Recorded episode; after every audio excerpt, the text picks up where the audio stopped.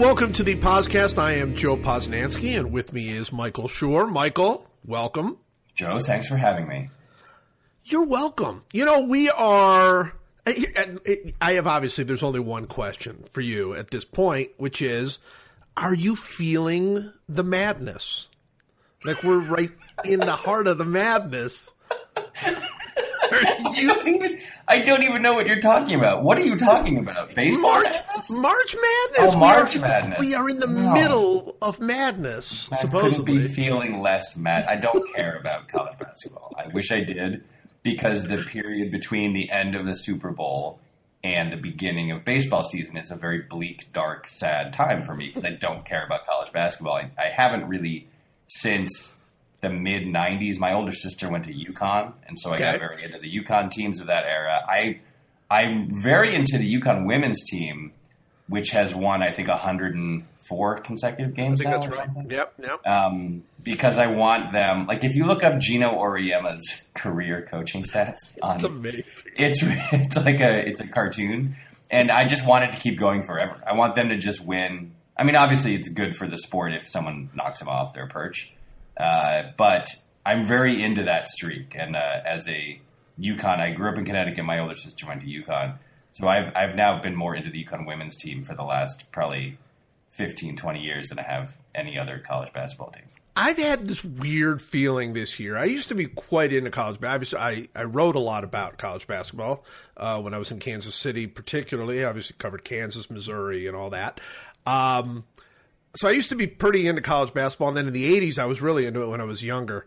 Um, but I had the weirdest feeling this year. Uh, you know, they I'm flipping channels. I'm totally into the World Baseball Classic. There, there's a awesome tennis tournament going on. I'm kind of keeping an eye on that and watching Djokovic and all this. And I flipped channels and I and I looked and and there's CBS doing the selection show for for the for the tournament.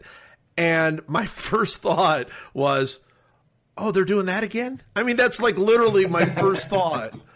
It was, "Oh yeah, yeah, that's I guess this is that time of year," which is sad because I used to really be into it and and I printed out the bracket just so because I've I've seen like one or two games all year uh, college basketball Yeah. and and not and not by there was not programmed television I was just flipping and Duke Carolina were playing or Kansas Iowa State or something and and so I I watched it um, but really just this this year for some reason no interest whatsoever uh, in college basketball, uh, which is too bad because it looks like it's uh, based on the bracket and Gonzaga being a one seed and, and, and Kansas still being there, but Carolina being there and all that.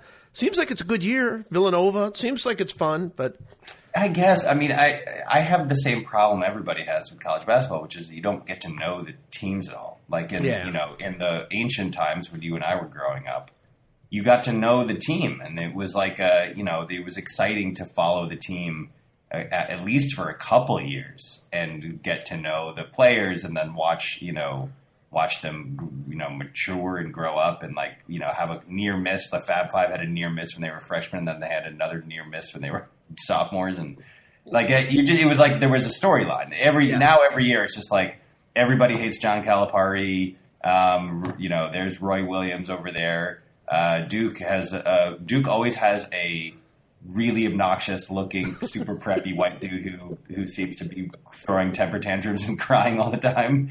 I mean, there are certain consistencies in the in the sport year to year, but I just don't find it interesting because I it's a, it starts it starts over every year. Yeah. It's kind of Yeah. boring. As opposed to, let's say, the UConn women's basketball team, which has won 11 championships. Here's here's some facts for you, just so we can get them in the record. Uh, Geno Auriemma, career record 987 wins, 134 losses. That's Yeah, the 134 losses is seems impressive to me. He's, it's an 880 winning percentage. He's won 11 titles. He's the 23 time regular season champion of his conference. He's been the AP Coach of the Year eight times, which which raises the question: When was he not AP Coach of the Year? I think when Pat Summitt won it, right? It was Yeah, like it was, it was one or the other. Yeah. and Stanford has, has, has had some great teams in Yes. there too. But um, Yes. I mean, that's absurd. That's uh, that's ridiculous.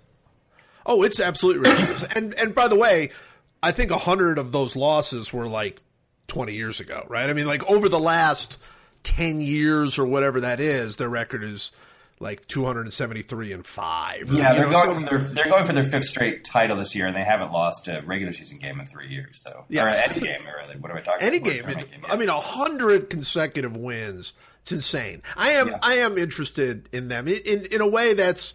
I know it hurts the game overall to have one team that dominant, but it helps the game in like for for somewhat casual fans uh, because if they lose, it's huge, and then you know you're watching to see this record and how far they can stretch it out. And I think that's the real issue to me. You know, you, you talk about in, in men's basketball, college basketball, that the season starts over every year and the story is different, and that's true.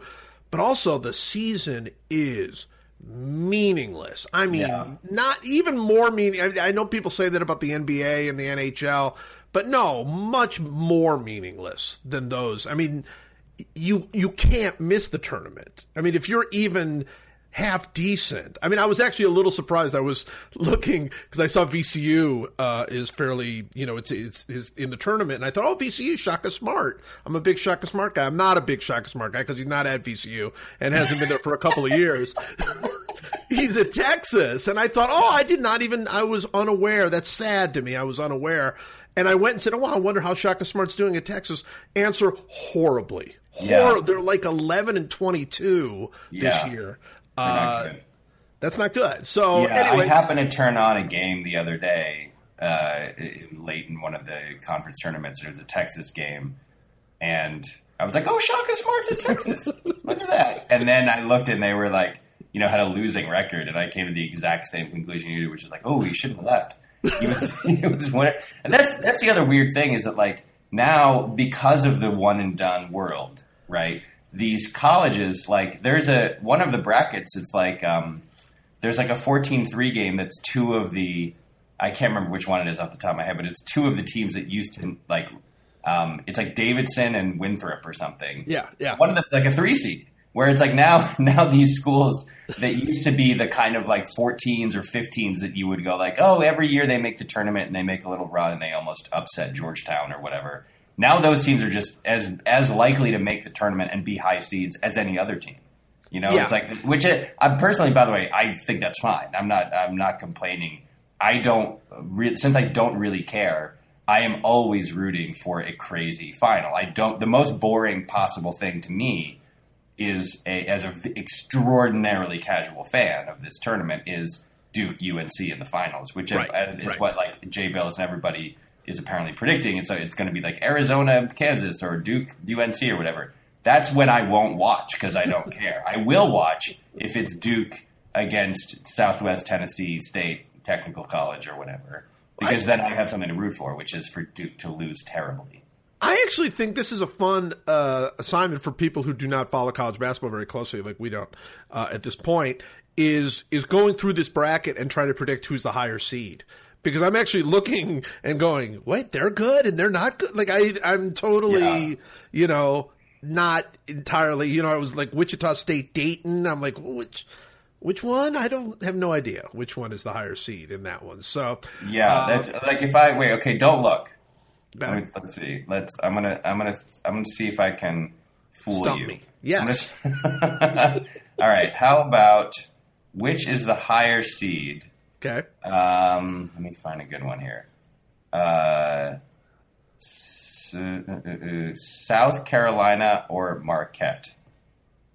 Oh, I don't. You're gonna you're gonna answer these questions, and then you're gonna. I'm not gonna tell you the answer.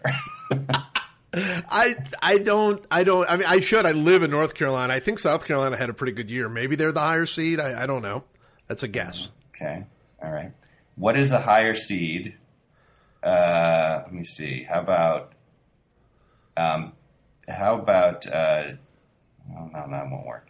How about how about Butler and Winthrop? How about the the uh, the one I mentioned before? Butler and Winthrop um yeah I'm going to assume Butler's the higher seed All right, that's great. I don't Uh, know what, what about what about? I do know he's not coaching at Butler anymore I do know that Yes, good, good job. I do I do follow the NBA enough to know that he left a while ago All right, here's here's a great one: Dayton and Wichita State. Who's the higher seed? It's a 7-10 game, so it's hard. Yeah, I I don't know. Wichita State, are they the higher seed? No, Dayton is the higher. Dayton is a 7, Wichita State's a 10. Did I get the South Carolina one right? Uh, I don't even know now. I forgot. well, I'm, sure, I'm, sure, this was so entertaining for our for our listeners. Uh, St. Mary's and VCU, which is the higher seed. You know what? I just looked at that since I did, but yeah, I still I know, don't. That's I, why I asked you. but I still don't know. I still don't have any idea. I think VCU is the higher seed. I think St. Mary's is the seven. Yeah. Wow. All right. Yeah. Well, see, there you go. See, I don't. I'm not following it at all. And I actually was looking, and I saw uh, when I glanced through it, I went, "Hey, North Carolina State," which I should know since I'm in the state of North Carolina. I'm like, "Hey, they had a good year. They went 28 and five," and and, and I look and I'm like, "Oh, that's New Mexico's NM State." So I mean, uh, yeah, not even aware of the differences. Yeah, to I don't your know. question, the, the South Carolina is a seven seed, and Marquette is a ten. That's okay, all right. All right, so I got that. Yeah, yeah. I, like I say, I mean, it's it's a shame. I used to I used to live for it. Also, they keep adding teams. I don't like play-in games. I don't. All of it seems to me there's just. I'm sure people still love it. It's still gigantic. I'm still getting like 10 emails from people who want me to enter their pools, which I'm not going to do. Um, so I know it's still huge. I, I just I, it feels like it's drifted completely away from from me, and and uh, I'm a little sad about that, but you know what? I, I don't. I can't. I can't look back. I got things yeah. to do. Things. I am not. I am not sad about it. I, I may have told this story before on this very podcast, but when I was working at Saturday Night Live, there was a big pool at 30 Rock, which which comprised all NBC employees. So it was like the sports department, the news department, SNL uh, at the time, uh, Conan, like uh, all every every and, and basically and open to every NBC employee. So it's huge. Yeah, so this is like 98, 99, something like that. So I filled out a bracket, and uh, they would ever at the end of every round they would post a, a, like an update of like who was winning, who was you know had had gotten the most right, and there was something like 900 people participating, and after the second round, I was I think I'm going to get this wrong, but I think I was 870th out of like 900 people, and I just was like, why? What? What is the point of this? I don't like. I, I, all I, all that happens is I get angry every year, and I just literally at that moment decided never to fill out a bracket again, and I haven't in like 15 years. I've never filled out a bracket. The great thing about being 870th after second round is it didn't get better from there. I mean, no, right? Yeah. Oh, it's it's. I can maybe move up to 850th if, I'm, if I can catch a few breaks.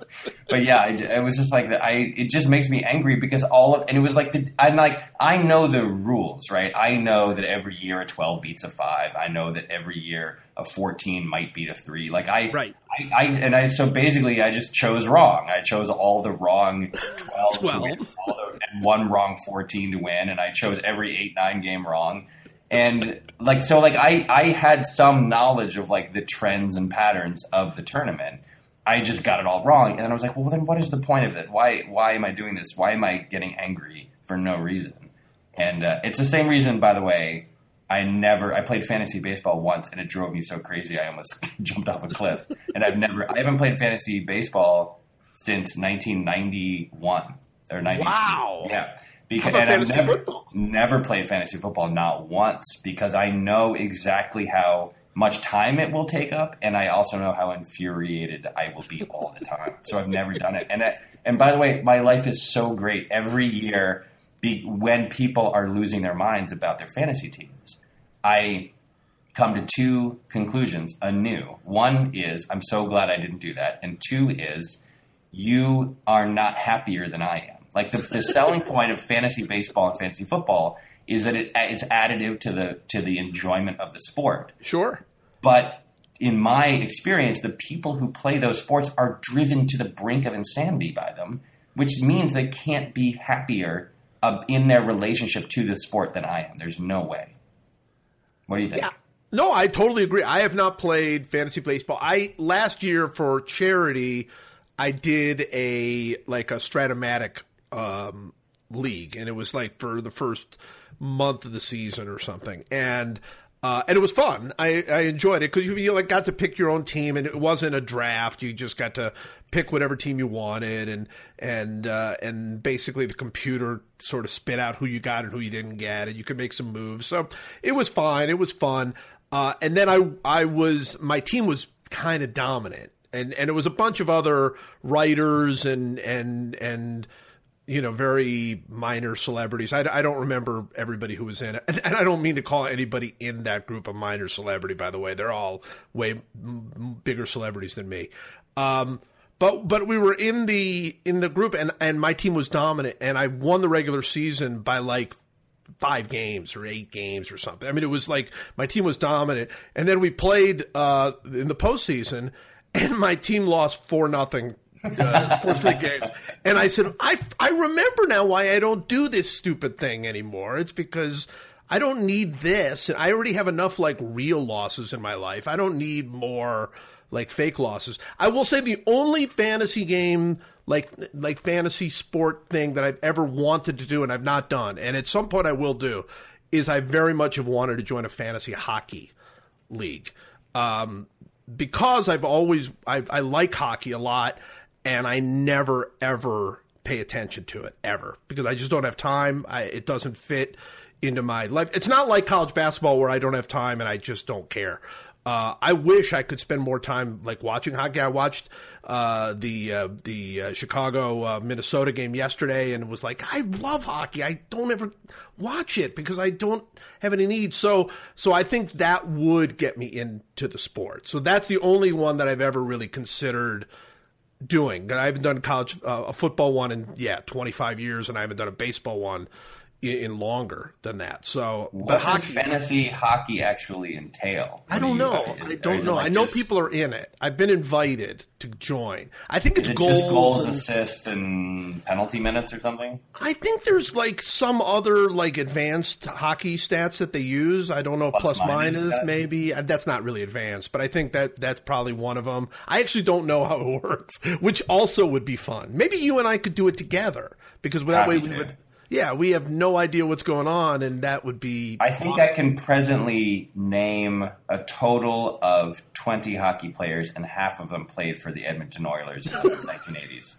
So as long those, as I can draft, those, those, would not count, by the way. The, the I can't draft Grant Fuhr and Andy Moog and Ulf Samuelsson and Jari Kurri I can't draft those guys. Nah, I don't. You could. I guess nobody in the league would stop us from drafting. That would be so great. They just go in there and we're like, it comes to us. First pick, Wayne Gretzky. I can't believe he's still on the board. This is crazy.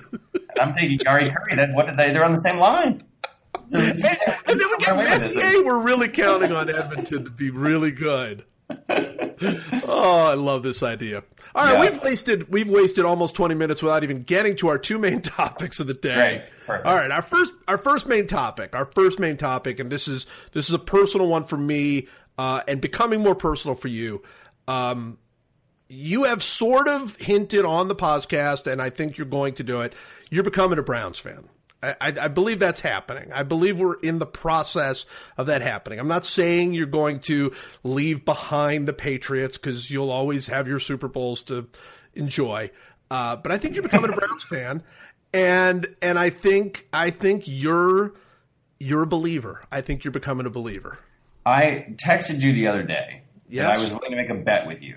The bet was, as I remember it, that the Browns will make the playoffs by what year did I say? 2019 or 2020? 20 I think 20 you they would have a uh, they'd be 500 by 2019 and playoffs in 2020. playoffs in 2020, yes. I think that's what you said. Yeah. You did not take me up on it. I think because you maybe think that it's possible. Yes, or, or, or did you just like I don't I don't want to bet on the Browns? Well, one is I think it's possible. Two, uh, if I say no, then I'm betting against the Browns. That doesn't seem right, right to me. That doesn't feel right. I mean, you, you, do talk constantly about how terrible the Browns are, and right. No, I do, but I don't bet on it. I'm I'm not happy they're terrible. I just talk about how bad they are because, as a Browns fan, I have that right. I should be able to. Uh, to to enjoy whatever I can yeah. out of the Browns. But I think the larger point though was is the Browns the other day. I think everybody uh, probably knows uh, made a trade where they actually sort of traded for uh, Brock Osweiler, the the quarterback, uh, but not really because they they don't want Osweiler and never nobody does, and and so they really just made this sort of kooky maneuver to to take on his salary, kind of an NBA move, take on his salary, Yeah. uh, and so they can get a second round pick, which they moved up from a fourth, basically. So Right. they they get a second round pick out of it. Uh, lots of people celebrating that move. What do you think? Oh, it's of course it's exactly the kind of thing they should be doing. I, I can't. Bill Polian went bananas. I don't know if you saw this, but Bill. Polian, Bill Polian lost his mind and shouted, waved his fist at the heavens, and screamed and yelled.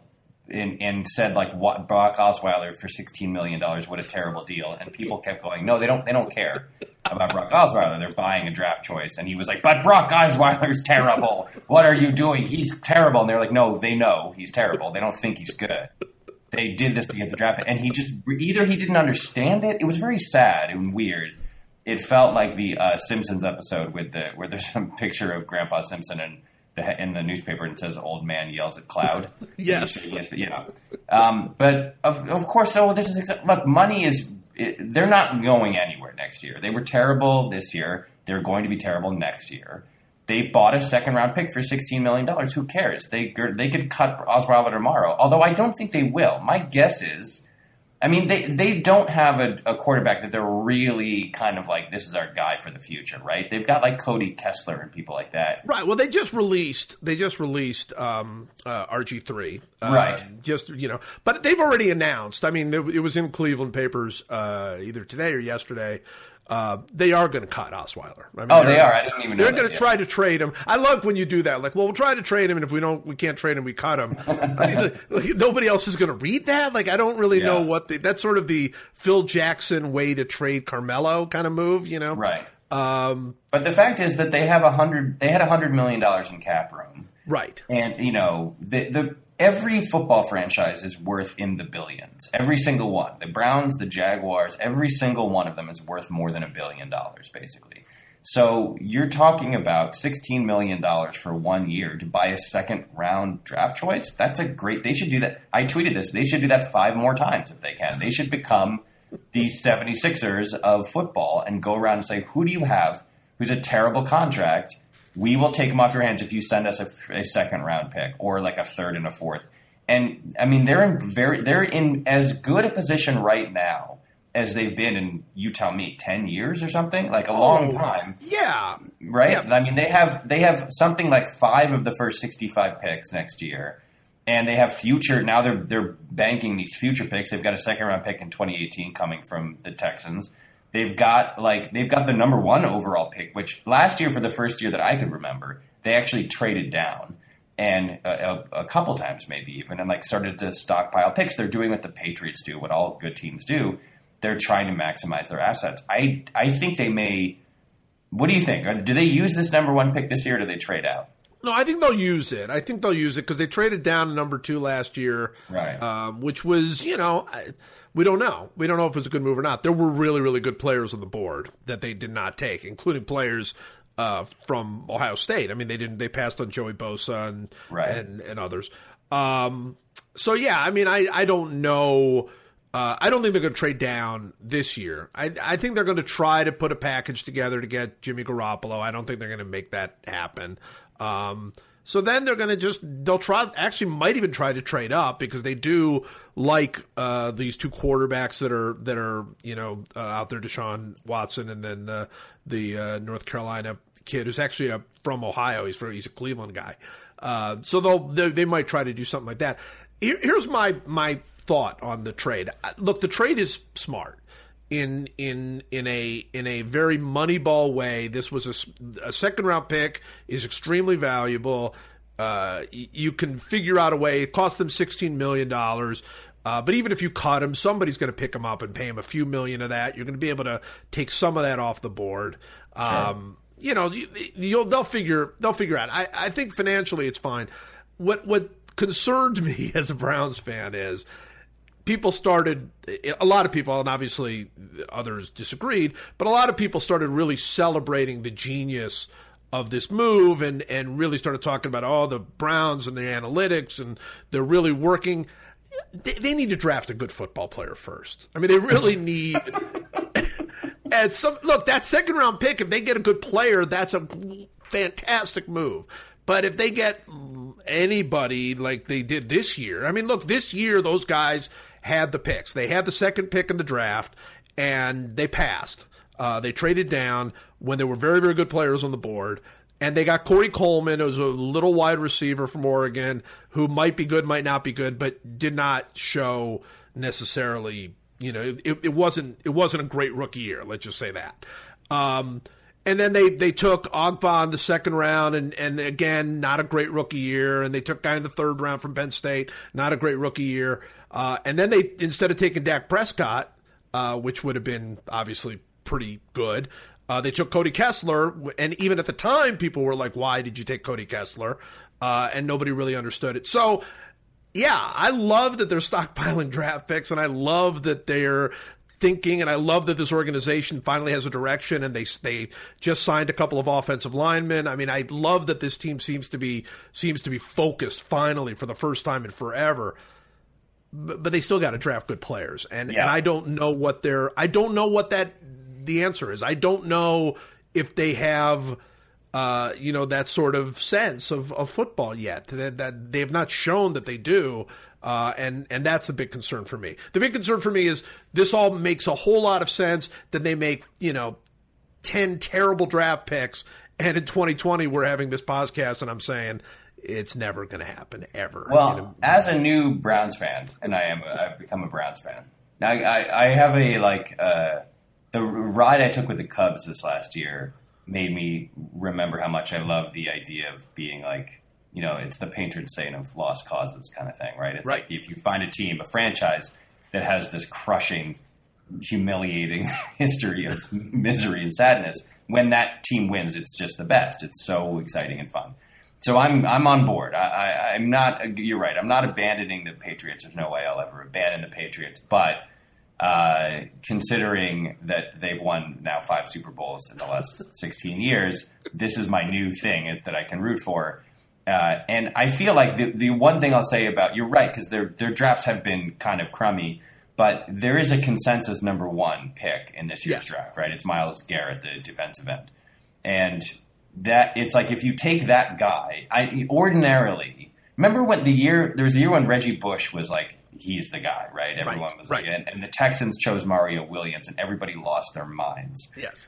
And then Mario Williams probably in the end was a better choice, right? Yeah, I think. Yeah because so. Reggie Reggie Bush was was you know such a world beater in college, but then it was like he, he you know he was a little skinny and he got banged up and stuff like that, and ultimately for that team, hiring a pass rushing defensive end was a better move. And I yeah. feel like right, and I'm usually loath to say to any team when there's a consensus number one, you have to take that that guy. I feel like they need to take that guy. like yeah. just take him. You know, if he's a wash, he's a wash, but the, the, you run that risk with everybody. And like the past, the only people, if you're going to use your number one overall pick, it's quarterback, left tackle, pass rushing, defensive end, right? right. Those are your or, right. or defensive line. Those are basically your three choices. Anything else, and like I wasn't upset that they didn't take Joey Bosa last year, or I wouldn't have been because it's like he's a he's a very high you know ceiling talent, but it, like a linebacker is not the same thing. It's just not the same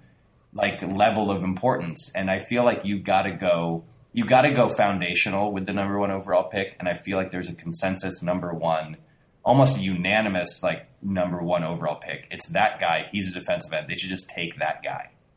Don't you yeah. think? Oh, absolutely. I don't even think there's any any question in my mind uh, that they should, and and I think that they will take that guy.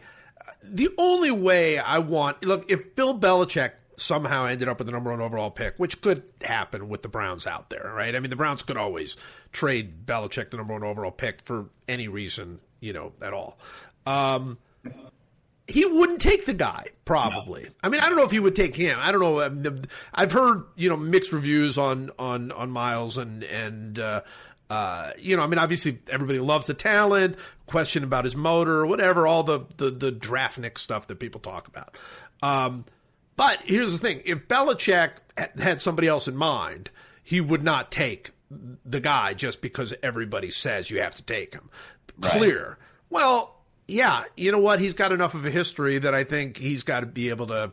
He, he's you got to give him that latitude. You got to give him the latitude that if he likes somebody else, I'm not giving the Browns that latitude right now. I don't think they've earned it, and they they need to. It's conventional they look if they if they really really really don't like him i mean they really really then trade out of that pick.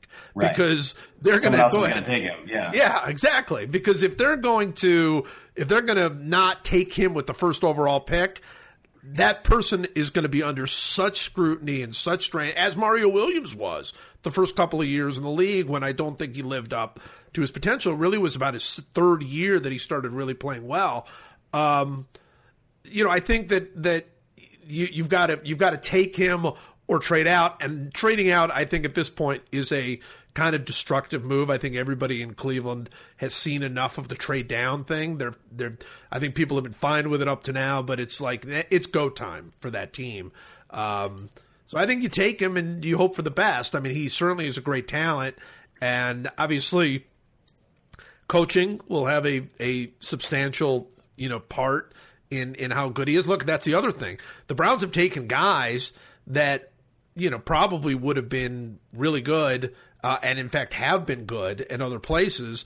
Uh, they just were in such a dysfunctional world, and so I do think you trust Hue Jackson as coach uh, to build a, a you know a foundation where they'll actually get the most out of players. I mean, I, they they passed on Julio Jones. They traded down out of the Julio Jones spot. That's yeah. been a real sore spot in Cleveland forever.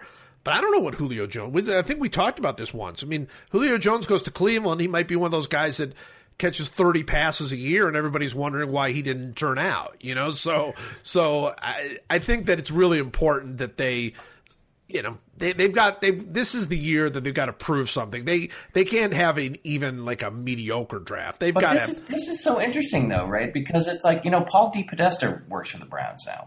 Right. And and you know that he doesn't want to. I'm. I would bet anything that he doesn't want to actually make a pick with the first overall pick. I'm the wild conjecture, and the reason is that there is so much hype and so much value, so much extra value given to the number one overall pick that there is an argument to be made that if you're if you don't have Andrew Luck available, if you don't have uh, Orlando Pace available, if you don't have these like once in a generation talents at these fundamental positions that are such no brainers that to pass on them you'd be a you know a complete moron.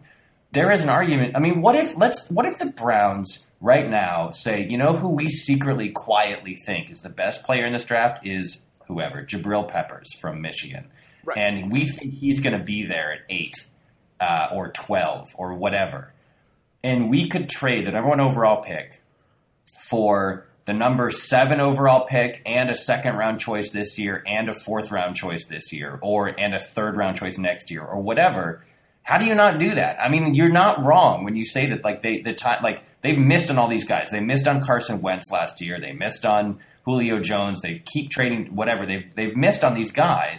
But you know two wrongs don't make a right. And there's an argument to be made with the number one overall pick that they, you can for this is what Belichick has been doing for years. Belichick so many times has had the number 32 pick. And technically speaking, yeah, that's a first round pick, but it's also one pick away from the second round. But right. because it's it, the difference between 32 and 33 in other people's minds is enormous because it's a first round pick versus a second round pick. And he has traded so many times out of that position. And he ends up, if you go back, Bill Barnwell wrote this huge piece on Belichick in the draft a while ago, last year and it's amazing what he's been able to do. And obviously, not every single one of these trades worked out, but like he essentially gets picks for free. Like he that's that's what it comes down to. By trading down, trading down, trading down, he essentially ends up flipping picks, getting other people's picks, and then essentially getting picks for free. And that is why the team is so young and deep all the time, is because he is really good at this stuff. And I would say that even if you're like, I, am totally reversing course on what I just said, which is taking Myles Garrett and, and call it a day. I feel like if there is a team, if the, if Jerry Jones is losing his mind and is so excited because the next Johnny Manziel is out there waiting to be drafted, you should go to him and you should sucker him into giving you something for this number one for this first overall pick because that ultimately is the way that this team, like any team, gets to 500 and then to the playoffs in the next three seasons or four seasons. It's by it's by exploiting those kinds of kind of absurdities that people attach all this importance to these high draft choices. Well, I would agree with that if they don't love the guy. I, I think that's sure, what it comes of course, down of course, That's yes. If they, if you love the guy, you make the pick, and that's what you know. A couple years ago, for the first time in forever, Belichick didn't move down; he moved up.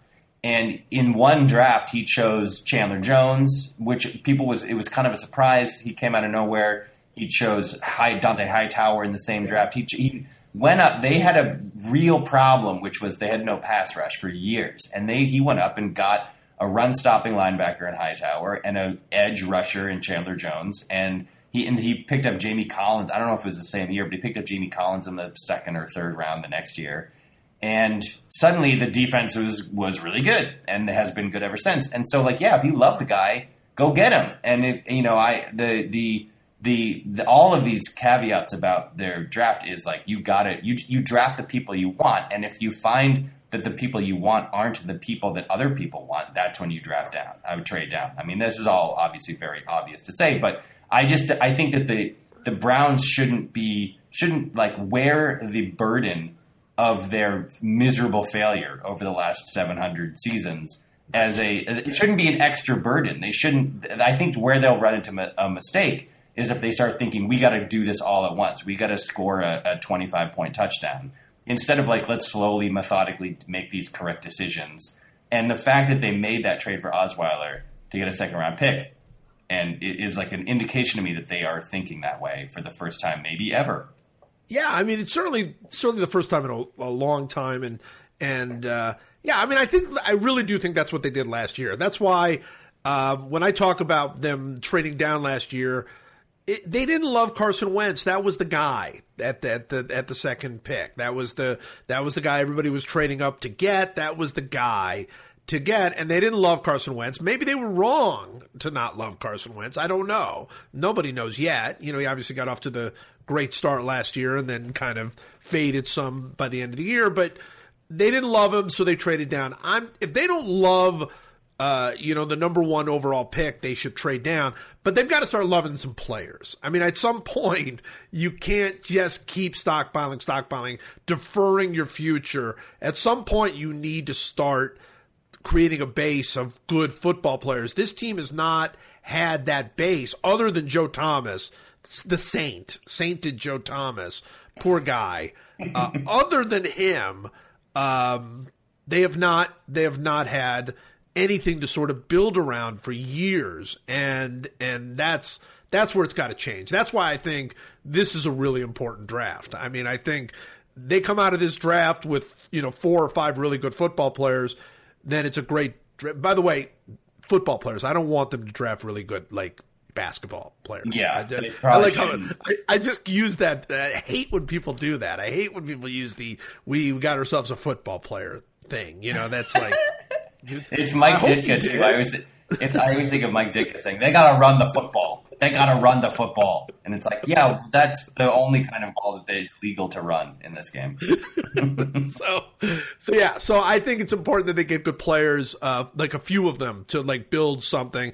I think if they come out of this draft with like three or four extra picks next year okay yeah it, maybe it's the smart move but at some point they've got to start digging in the dirt. I mean this team went 1 and 15 and should have been 0 and 16 last year and i'm not saying that's any better than being 5 and 11 or whatever they're going to be next year but uh, you know, it, they've got to start moving in the right direction. I just think that's important. There Well. I'm on board, man. I'm on board. All this right. is my team. This is my team now. I claim them. I'm a real Browns fan. You're not a real Browns fan. it's so good to have you. No, we will take you. We need I'm you. very excited. We need you. That's good. It- it- screw the Patriots. All right. Um, the great thing about, by the way, being a Browns fan and a Patriots fan is there's at no point will those two clash. It's like it's like having an American and National League team in the old days. Like they'll never play each other. It doesn't matter really. Also, like it's what like a the, if you average them together, I'm going to go eight and eight. You know, I'll be roughly an eight and eight seed. It'll be fine. you'll be you'll be even, Steven. All right. So uh, that's our first topic. I'm sure fans really enjoyed that one. Um, and we're going to talk a little baseball now. So I first of all have you been into the to the baseball classic? Have you gotten into the World Baseball Classic? I haven't uh, seen too much of it, although I really love the Israel story. Is great. Love yes. it. I love watching the Dutch team because it is remarkable how many people of Dutch ancestry seem to play professional baseball. um, but I have I have only missed like two total innings of the Dominican Republic team because I'm obsessed with this team. I can't get enough of this team. It's the best team, team the best team ever assembled. I love it so best, much. And you know what's funny is like everybody knows and understands how many good players are from the Dominican uh, and have been for the last whatever 40 years or so. Yeah. I'm trying to think 35 40 years that the Dominican Republic has played such a major role in baseball. But when you see them all on one team, it's just like, oh yeah, they got him too. I totally like, oh, let's go to the bench. There's Adrian Beltre on the bench. He can't even start, and you're going, what are you kidding me? Like this team is ridiculous, absolutely I mean, ridiculous. So it's so fun to watch. And and here's the thing. Y- yes, everybody knows uh, the Dominican, the Dominican, the Dominican. Uh, the Dominican Republic is very slightly larger than Azerbaijan. Very slightly. It's they've got like 400,000 more people or something than Azerbaijan. It's smaller, by the way, than Bolivia and Belgium and Burundi and Rwanda and a lot of places. It's tiny. It is nothing. It's it's smaller than Cuba. Yes. And the idea that this many world-beating baseball players come out of the same tiny little place with very slightly more people in it than Azerbaijan is absurd. And it's not, and you're right, it's not a fluke. It's been happening year after year after year for for decades now. And I, I just I just can't get over how how unlikely that is and how special it is. And you also, by the way, uh, you see these other teams, um, like Venezuela is a perfect example, right? There's so many good Venezuelan players right now. There's Jose Altuve, Miguel Cabrera, uh, Felix the, Hernandez. Felix Hernandez. Yeah, like uh, oh, Ender Inciarte, who plays for the Braves. He's really good. Yeah. Salvy Perez. Like they, there's there's whole other countries that that are also not you know thought of as powerhouses that and they have amazing teams. The it, it's I was pretty uninterested in the WBC until I actually started sort of poking around and looking at these lineups. It's so fun. I just love it, and they the games, the Ven- the, the the Dominican games and the Puerto Rico games and the uh, Venezuelan games are the. It feels like international football, which is what it's supposed to do. The crowds, it's like the opposite of the average baseball game. The crowds are going crazy from minute one. It's like a crazy, like, it's really fun. It feels like exa- I think that they've achieved exactly what they set out to achieve, which is to say, let's remind people that that like from other countries. Let's reward other countries and their fans for saying, like, look at how exciting these teams are, and get, whip up some excitement and some fervor for the for the different kind of national teams. It's really fun. I really like it. I'm into it. Yeah, I'm going to list off, by the way, just just for just for our our fun. Uh, there are eight infielders on the Dominican team. They, so eight, eight infielders. I mean, that's obviously two full infields. They are Adrian Beltre, who's going to the Hall of Fame. Yeah. Robinson Cano, who's probably going to the Hall of Fame. Yeah. Manny Machado, who is very, very young, but he's probably going to end up going to the Hall of Fame if he stays healthy. Yeah, if he stays healthy, I, there's no reason to believe that he's he's going to be anything other than great for the next ten years. Uh, Hanley Ramirez, Jose Reyes, Carlos Santana, Jean Segura, Jonathan Villar. That's one country. That's it's all from their one tiny little country. Yeah. And that's your and that's just your infield, you know. Plus, they just keep bringing pitchers out that throw 98 miles an hour. I mean, that's the other yeah. thing about them. Uh, so much fun. I, I think they're so much fun. I got to say, the team I've been really loving watching has been Puerto Rico. Uh, yes. Oh, I was about to say. Think now. Now listen to this. Listen to this infield. Javier Baez, right. who you know obviously very young, but sky's the limit. Carlos Correa, same thing, but you know if he can does what we think he's going to do, he's going to the Hall of Fame. Francisco Lindor, maybe the best, arguably the best player in baseball. like you can, you can actually make an argument after last year that he's the best player in baseball. I mean that's that's and then uh, uh, you know there's a couple other guys, but that's that's insane. That's uh, just a, oh yeah, there's another infield of all future Hall of Famers from a tiny island nation. I mean it's it's it's completely ridiculous how it's, uh, it's wonderful. It's so yeah. wonderful, and that's by the way been my favorite part. I mean, because I've loved watching the Dominican. I've, I've actually enjoyed watching the American team. I've, I mean, obviously, you know, not all of the great American players play, but but considering it's the America's game uh, and all of that, you know, birthplace or whatever.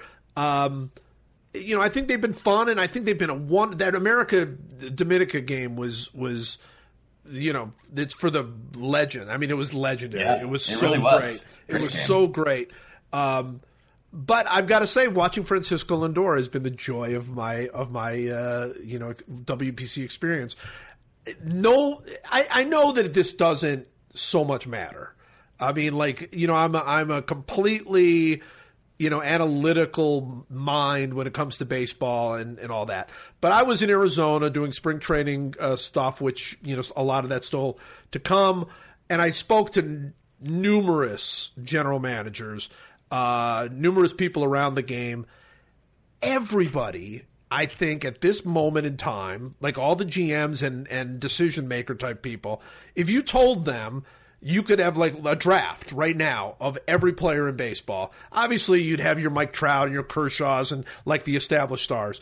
But among the young, like up and coming superstars in the game, Francisco Lindor would be the number one overall pick. And they just love, not just because he's the best defensive shortstop in the game, not just because he's a very, very good hitter, just the joy he plays the game with. It, I, I, again, I don't want to overstate how much that means, but it means something just to be around that guy and just to watch the way everybody sort of just is just a little bit happier and a little bit more excited and and I, I mean I think that really does matter. I think he fundamentally changed the Cleveland Indians and I think he fundamentally has changed the way Puerto Rico plays baseball. There's just there's just so much joy in his game.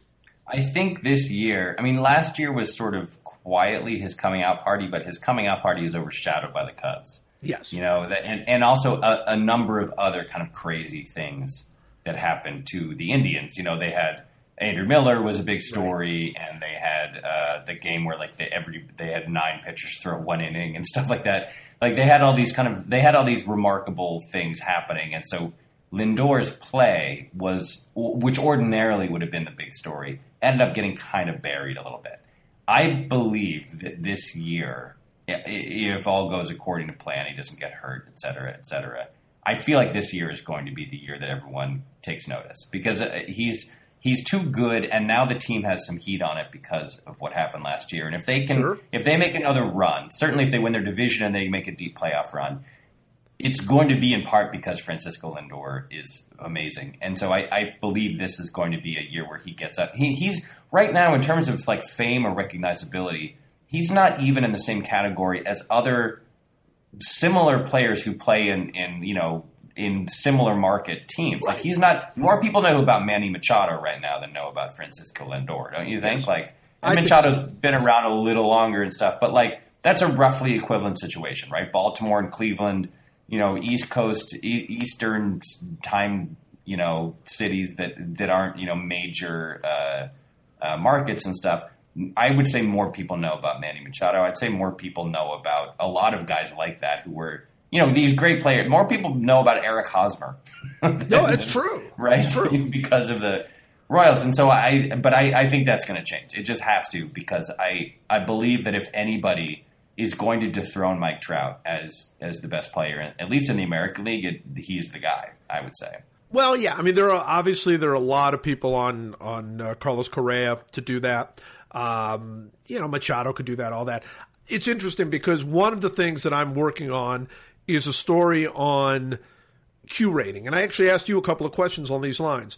uh, Q rating for baseball, not so much for you know carrying the torch in the game or whatever that is. I mean, obviously that's going to be the responsibility of a lot of people, but I'm saying who in the game can become a breakout star enough that he could, and the question I asked you was, he could host Saturday Night Live, or he could be the lead guest on the Tonight Show, not because his team just won the World Series, but because he happened to be in town and the, the, Tonight Show, you're you're good enough and famous enough that the Tonight Show would have you on. You know, sort of the way like Steve Garvey used to go or something right. like that. Um, and so I've sort of been poking around and poking around, and you know, obviously he, he's from Puerto Rico, and and you know, there's there's the language, you know, question all that, but that guy could be Francisco Lindor. I mean, that's the personality he has, the way he plays the game uh, the joy that I've already mentioned, it might be him. He might be like the next big superstar in the game. I think it's possible. I don't know anything about him, how he, what he sounds like, what he, what he like, how he conducts himself at all. I don't know anything. Do you know anything about him? Well, yeah. I mean, I know a little bit about him. I've interviewed him, and and and he's a he's wonderful. I mean, there is, you know, obviously, the you know, English is not his first language, um, right. but he speaks English well. I mean, he's I just there's just something so just just wonderful about the way he plays. And you've seen it and by the way, in addition to all of these sort of whatever you want to call, you know, leadership joy, whatever, that guy hit two bombs in the game the other day. Did you oh see? Oh my god! I mean, just absurd. The, the two craziest things. I don't know how how how large is he as a man? How tall and how much? How tall is he and how much does he weigh? Take a That's guess. A, it's a good question. I, I'm guessing you know the answer to this. I, I know I don't. I really don't. Oh yeah, no, I I think he's six foot, right around six foot, and and one eighty. He's not a I mean, he's not like a monster. That's oh no, thing. no, no, not at all, yeah. not at all. I mean, to me, the craziest thing is you you look at Kris Bryant. And Kris Bryant hits a 5,000 foot home run. You're like, yes, that's correct. He's Paul Bunyan. He's a massive, gigantic man. Then you look at you look at Lindor, and more to the point, Jose Altuve. Jose Altuve. Jose Altuve is how tall? What's how tall is he really? I think he's really like five four. Yeah. Five, but, five, by the way, right? Lindor's five eleven. That's so I got it about right. 5'11", 190. Yeah, I'd say that that uh, Altuve and Mookie Betts are five five, five four, five five. I think right? Betts is taller. I think Betts is probably five seven or five eight, something like okay. that. It's a okay. wild guess, but but Jose Altuve for real is five four and he yeah and he like he hits last year at some point you know he got off to that tear at, at, the beginning of the year. And there was a statistic that i saw in like late may that he had like three of the four furthest hit home runs of the season to that point were jose altuve. He had like you know he's hitting like routinely hitting 450 foot home runs. It seems impossible. I don't understand it. And it's it's it's so much more enjoyable. I love Mookie Betts is my favorite Red Sox for exactly that reason. It yeah. makes it feel because there's something very human about seeing a person. You, you see Kris Bryant and you get it, and you see yes. whatever you saw Prince Fielder and you get it. You see Mookie Betts and Jose Altuve, you don't get it. You don't get that. It's so much more impossible and wonderful when you see them do it. By the way, Altuve's listed at five six. I think he's probably five five five four that is not the biggest exaggeration in baseball. The biggest exaggeration in baseball, without question, is Dustin Pedroia, who continues yeah. to list himself at five nine. Yeah. My gosh, stop it. Just stop it. Yeah. He's uh, uh, yeah, I know. Five. You know, uh, my uncle uh, married a woman from Ireland, and she said something to me when I uh, when I first met her. I uh, she said that w- women in Europe, or at least in the UK and the and Ireland, um, when you ask them how old they are, they age themselves up. You know, everybody, uh, uh people in America, the stereotype is you lie about your age and you say I'm 39 when you're really right. 43. But she said, no, we always, in Ireland, we always go the other way because what we want you to say is like, wow, you look great for 53 when you're really 47 or whatever. And I was like, boy, that makes so much more that sense. Really makes sense. That yeah. really makes more sense. Yeah, because it, it, you know, it's not like you're a you don't you're not like playing little league. You don't need to like have an meet an age requirement. And I feel the same way. If I were Dustin Pedroia, I would say I'm five one. you know, like Go the other way, man. Like it's the the the, the shorter you are, the more impressive your many accomplishments are. That's totally right. Totally right. All right, really quickly, it's time for one last thing to one last meaningless thing to end this meaningless thing.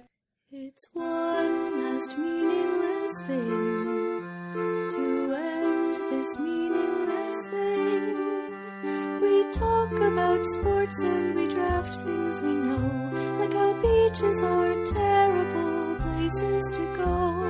No hot fruit for Michael, nor Diet Coke for Joe. The podcast, whoa. It's one last, whoa. Meaningless thing. And I believe you go first. Do I really? Okay. Um, my my uh, meaningless thing is that I feel like highlighters are an endangered species. There's no reason. I have in my office hundreds of them, and I don't All ne- colors. and all colors. I never use them because why would you? For like for what purpose? Kind of. Everything is done in computer now, and it kind of makes me sad because highlighters are when you're in college. At least when I was in college, that was like highlighters were indispensable and now I feel like they're on their way. I feel like it's going to be something that we that our maybe our kids say to their kids of like when we were young, we had fluorescent yellow markers that we wrote in books with, and it's going to seem really weird because the kids will say, "What are books?" as they slowly walk on the path of the the broken down uh, old highway in post apocalyptic America. you talking about highlighters. And they'll, and they'll be one. Why would we even need a highlighter? And that's a really. Can you that's- I eat them? Because unless you can eat them, I have no interest in learning about these things from your youth. They starving. smell good. Some of them do. Some of them smell terrible. Uh, all right, I love highlighters. I totally agree with you. I'm sad.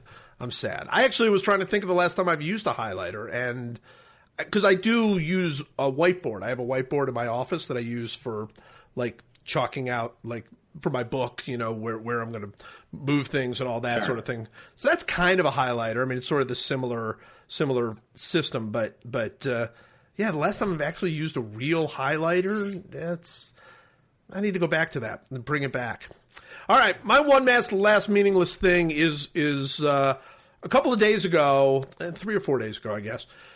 I was uh, going through a drive-through, um, and I got to the window, and the woman at the window uh, said, um, "Oh, your meal's been paid for."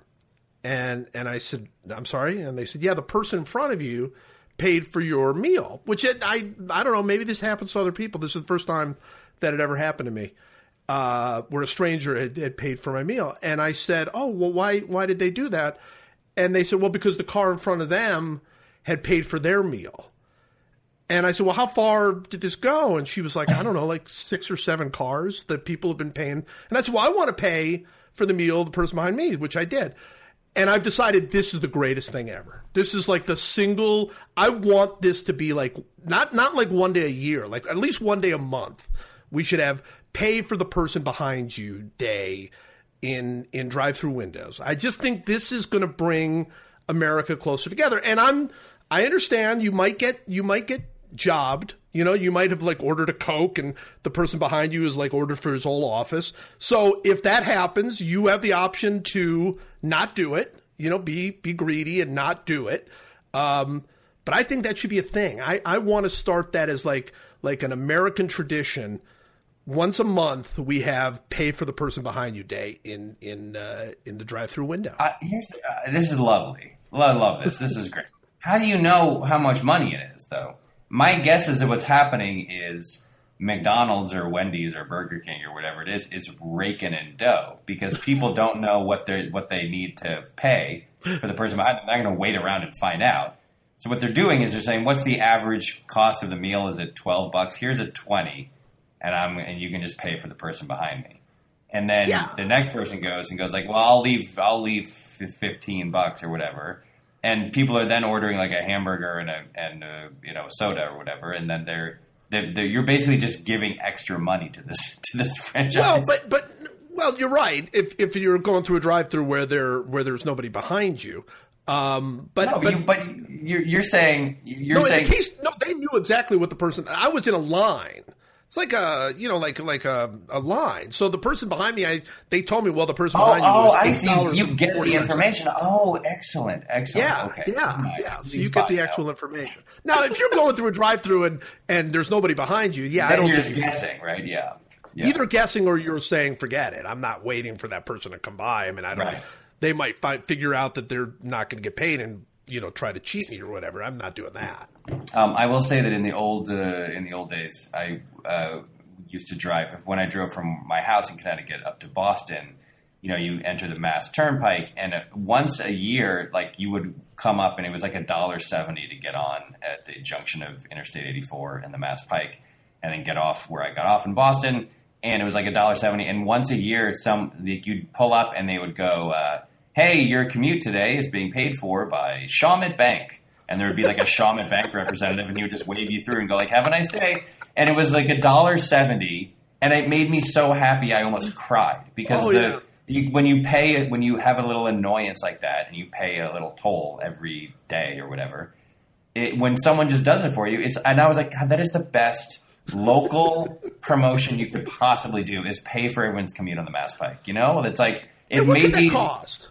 I mean, I, I'm- I'm sure it's like you know whatever thirty five thousand dollars for like Right. an entire weekend or something. It's probably not that much money, but uh, I mean, I have no idea how much it was. But it made me so uh, it made me so happy, and I always thought like more more people should do stuff like that because it really does. It really is like a thing that makes people happy.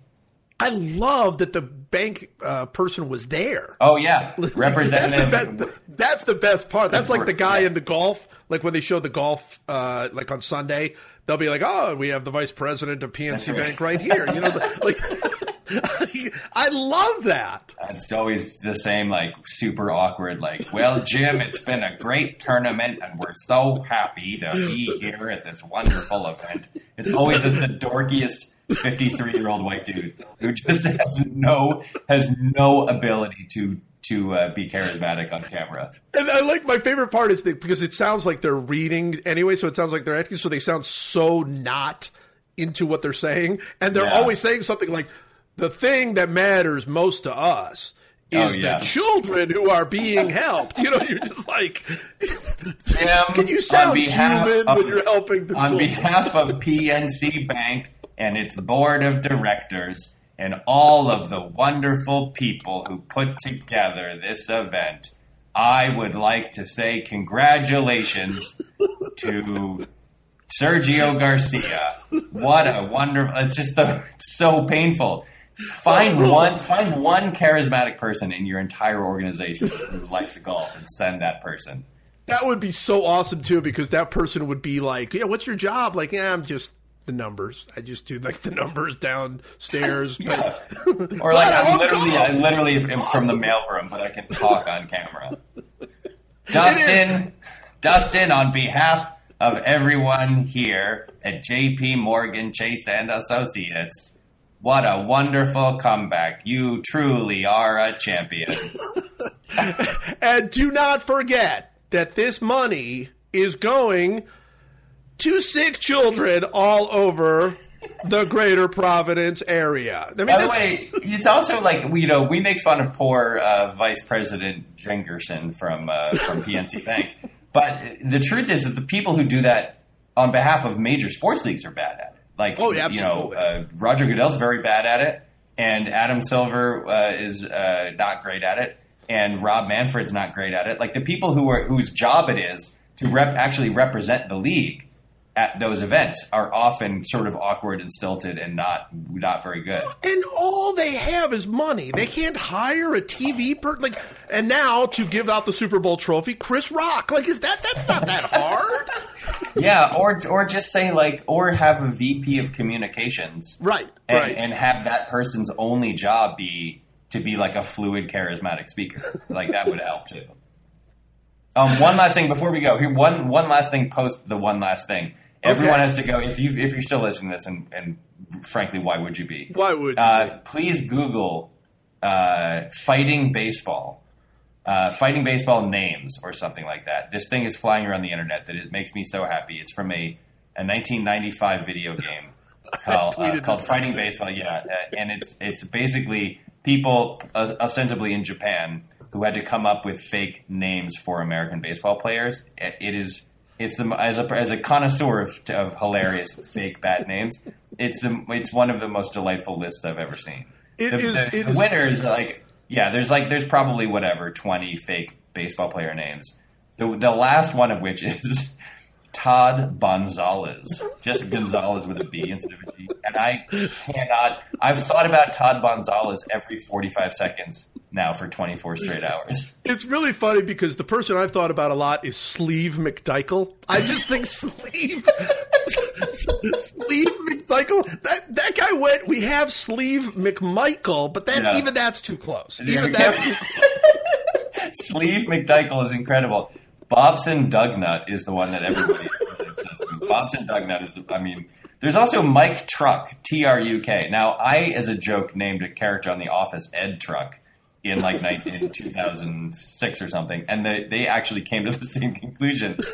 Um, it's amazing. It's really wonderful. By the Todd way, was Ed Truck spelled like that? T R U K or No, was or- Ed, Ed Truck was like the word truck. Like the word T-R-U-C-K, truck, yeah. yeah. I, I just like that they just some like were just like this, you know, like like they just Willie Dustice, like instead of just like we'll just Dustus instead of Justice. But others are just bizarre, like fake hockey names. I know. like like that Raul Chamgerlain. I mean, like where did That's, that that's, come one of, from? that's Chamberlain with a G instead of a B. I think they just changed a bunch of B's to G's because Todd Bonzalez is Todd Gonzalez but with a B, and then Ch- Chamgerlain is Cham- Chamberlain with a G instead of a B. They also apparently uh, apparently they just took a bunch of names from their hockey game and just changed a bunch of letters. But the, secretly, low key, the the funniest first name is Shown. There's Shown Furcotte. Like so, it's Sean, but with an O instead of an A. The man's first name is the word Shone. this is this is the time of year, by the way. Very soon, I think the name of the year bracket will come out, which is the greatest day of the year. I think don't they do it? I uh, they do it. I think in association with the tournament. And th this group of people puts together the real names of athletes and other people in America, and they have a bracket that are the best names, and they're always they're just like the most amazing real names in America and elsewhere. It's my favorite day of the year as a person again who loves weird names. There is somebody on this list named Rey McSriff. That's right, So, Ray so they McSriff. had McGriff. I don't think you can even do the S and R together, can Well, you? forget about that. Rey McSriff is one thing, but how about Mario McRlwain? That's M C R L W A I N. I mean, that's an uh, impronounceable name. That's wonderful. All right. Well, I think that when we when we draft our hockey team, as we will very soon, Yeah. we will we will try to find Anatoli Smorin. I think Anatoly. that's We're gonna clearly for, our, that's for our fantasy hockey team. We're gonna draft exclusively members of the 1985 Edmonton Oilers and these fake people, and then we'll come in. Our team is going to be so good. All right. Well, Michael, as always, thank you. Thank you for having me.